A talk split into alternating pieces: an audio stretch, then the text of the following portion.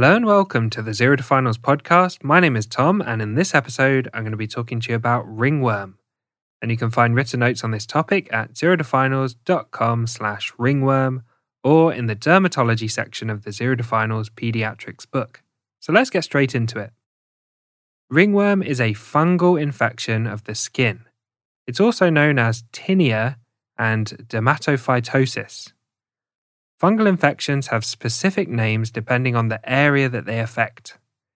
Tinea capitis refers to ringworm affecting the scalp, with caput meaning head. Tinea pedis refers to ringworm affecting the feet, which is also known as athlete's foot, with pedis meaning feet. Tinea cruris refers to ringworm of the groin, cruris meaning leg. Tinea corporis refers to ringworm of the body, with corporis meaning body, and onychomycosis refers to fungal nail infections. The most common type of fungus that causes ringworm is called trichophyton. It's spread through contact with infected individuals, animals, or soil. So, how does ringworm present? Ringworm presents with an itchy rash that is erythematous, scaly, and well demarcated. There's often one or several rings or circular shaped areas that spread outwards with a well demarcated edge. The edge is more prominent and red, and the area in the center is more faint in color. A key feature is that the rash is itchy. Tinea capitis can present with well demarcated hair loss. There may also be itching, dryness, and erythema of the scalp. This is more common in children than adults. Tinea pedis, or athlete's foot, presents with white or red, flaky, cracked, itchy patches between the toes. The skin may split and bleed, and this is often the result of sharing changing rooms with someone who has athlete's foot. It's more likely to occur when the feet are sweaty or damp for prolonged periods.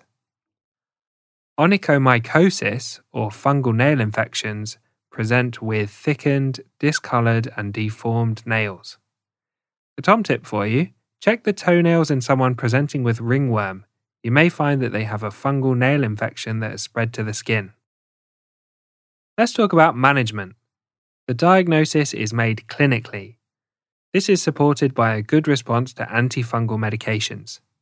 It's possible to scrape some of the scales off and send these for microscopy and culture to identify the causative organism and confirm the diagnosis.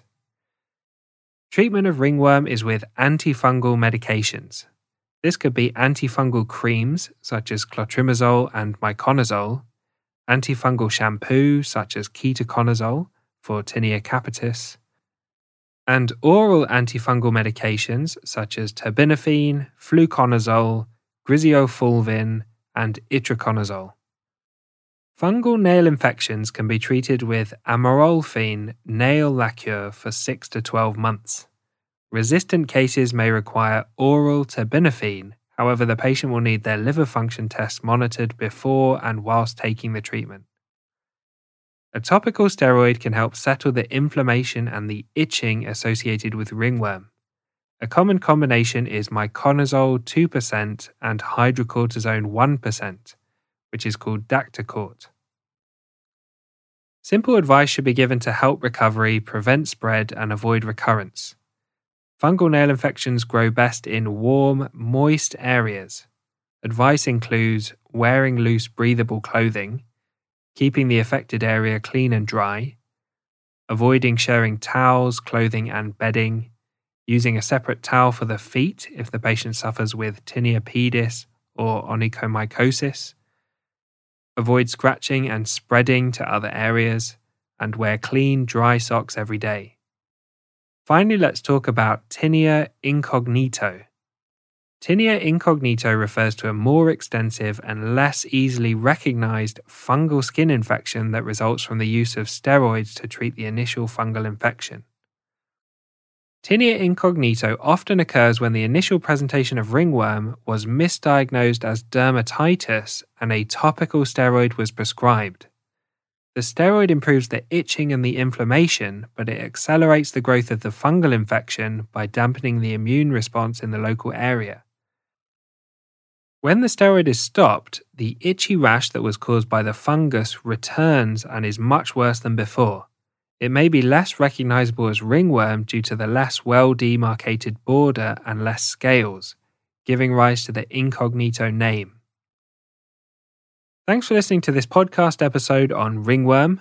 A big thank you to Harry Watchman for perfectly editing the podcast. It wouldn't be possible without his hard work and help. Consider subscribing to the podcast so you get notified when new episodes come out. And I hope you join me for the next episode where we'll talk about nappy rash.